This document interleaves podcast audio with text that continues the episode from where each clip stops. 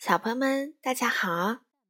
糖糖妈妈今天讲《青蛙弗洛格的成长故事》系列第三本书。这个系列的书呢，是由荷兰的马克思·维尔修斯所作，由湖南少年儿童出版社出版。今天我们讲的故事名字叫做《弗洛格和陌生人》。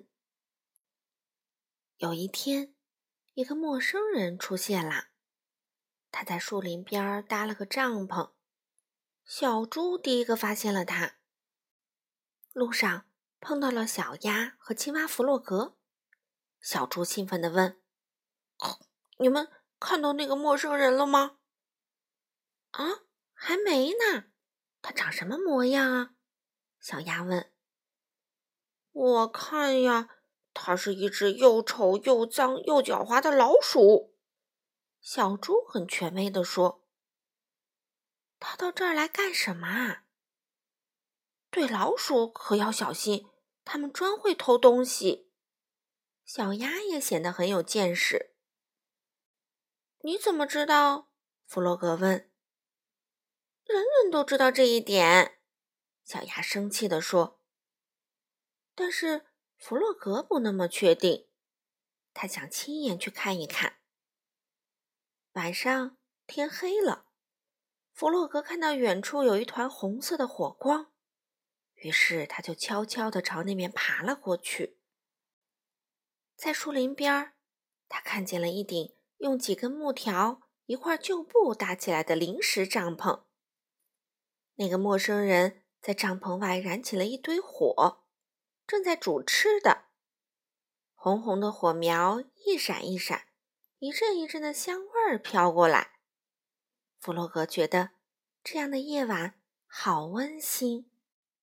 第二天一见面，弗洛格就对大家说：“我看到他啦。”“嗯，怎么样？”小猪问。“他看起来很和善。”啊。”弗洛格回答。嗯，你还是小心点为好。”小猪说，“别忘了，它是一只狡猾的老鼠。”是啊，小鸭接着说，“老鼠可是又懒又馋的。我敢说，它不会干活，只会偷吃我们的食物。”可是事情并不像小鸭所想象的那样，老鼠一直在忙碌着。他找来一些木材，动作熟练的锯呀、刨啊，很快就做成了一张桌子和一把椅子。他也不像小猪说的那么脏，他经常在河里洗澡，虽然洗的不是那么干净。有一天，弗洛格决心去拜访老鼠。老鼠正悠闲地坐在他自己坐的椅子上晒太阳。你好，弗洛格友好的做起了自我介绍。我是青蛙弗洛格。我知道，老鼠说。我看出来啦，我并不笨，我能读，能写，还会说英语、法语和德语三种语言。弗洛格听了非常吃惊。要知道，就连聪明的野兔也没这么厉害啊。正说着，小猪也来了。一见面，他就气冲冲地问老鼠：“你从哪儿来的？”“我从哪儿都可以来。”老鼠平静地说。“好吧，那你为什么不回去？来这干嘛？”小猪被激怒了。“这是我自己的事儿。”老鼠还是很平静。“我到过很多地方。”老鼠继续用平静的语气说：“我发现这里很宁静，视野也很开阔，可以看到大河。我喜欢这里。”小猪说：“你偷了树林里的木头。”那是我找到的。老鼠的表情变得严肃起来。树林里的木头属于每一个人。哼，脏老鼠！小猪嘀咕着。“是的，是的。”老鼠痛苦的回答。都是我的错。老鼠永远都是被指责的对象。弗洛格、小猪和小鸭一起去找野兔。小猪和小鸭说：“那只可恶的老鼠必须离开，它偷了我们的木头，对人也很没礼貌。”啊，静一静，静一静。野兔说：“他可能是和我们不一样，但他并没有做错什么。那些木头是属于大家的。”从那天起，弗洛格会定期去拜访老鼠。他们一起坐在椅子上欣赏风景。老鼠还给弗洛格讲一些他到世界各地旅行时的见闻。小猪不太高兴了，他对弗洛格说。你不应该总跟那只狡猾的老鼠在一起，它和我们不一样。弗洛格不解地说：“不一样？我们每个人都不一样啊！”哎呀，你怎么就不明白呢？小鸭也急了：“我们是本地人，而老鼠是从外地来的。”有一天，小猪在做饭时一不小心。锅里的油燃烧起来，很快火势蔓延开来，到处都是火苗，整个房子都烧着了。小猪吓坏了，跑出屋子大叫：“着火了！快救火呀！”这时，老鼠已经赶到了，它飞快地奔跑着，一趟又一趟地从河里提来水，浇向燃烧着的大火。火慢慢的小了下来，终于完全被扑灭了。但小猪家的屋顶已经被烧光了。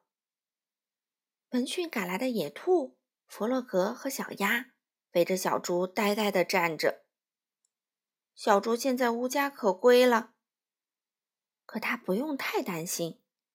第二天，老鼠拿来了木头和工具，他爬上屋顶。忙活起来，很快房子就被修好了。又一天，野兔到河边去打水，脚底一滑，掉进了深深的河里。不会游泳的野兔拼命仰起头，大叫：“救命啊！救命啊！”老鼠听到呼救声，飞快地赶了过来，它直接跳进水里，把野兔救了上来。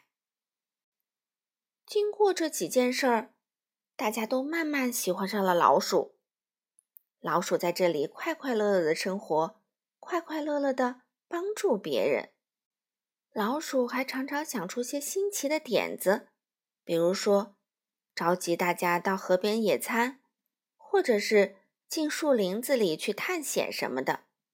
每当黄昏降临的时候，老鼠就给大家讲一些很刺激。很有趣儿的故事，有的是他听来的传奇故事，比如说龙的故事；有的就是他在各地旅行时的亲身经历。可是有一天，弗洛格又去看望老鼠，却惊奇的发现，老鼠已经是一身出行的装束了。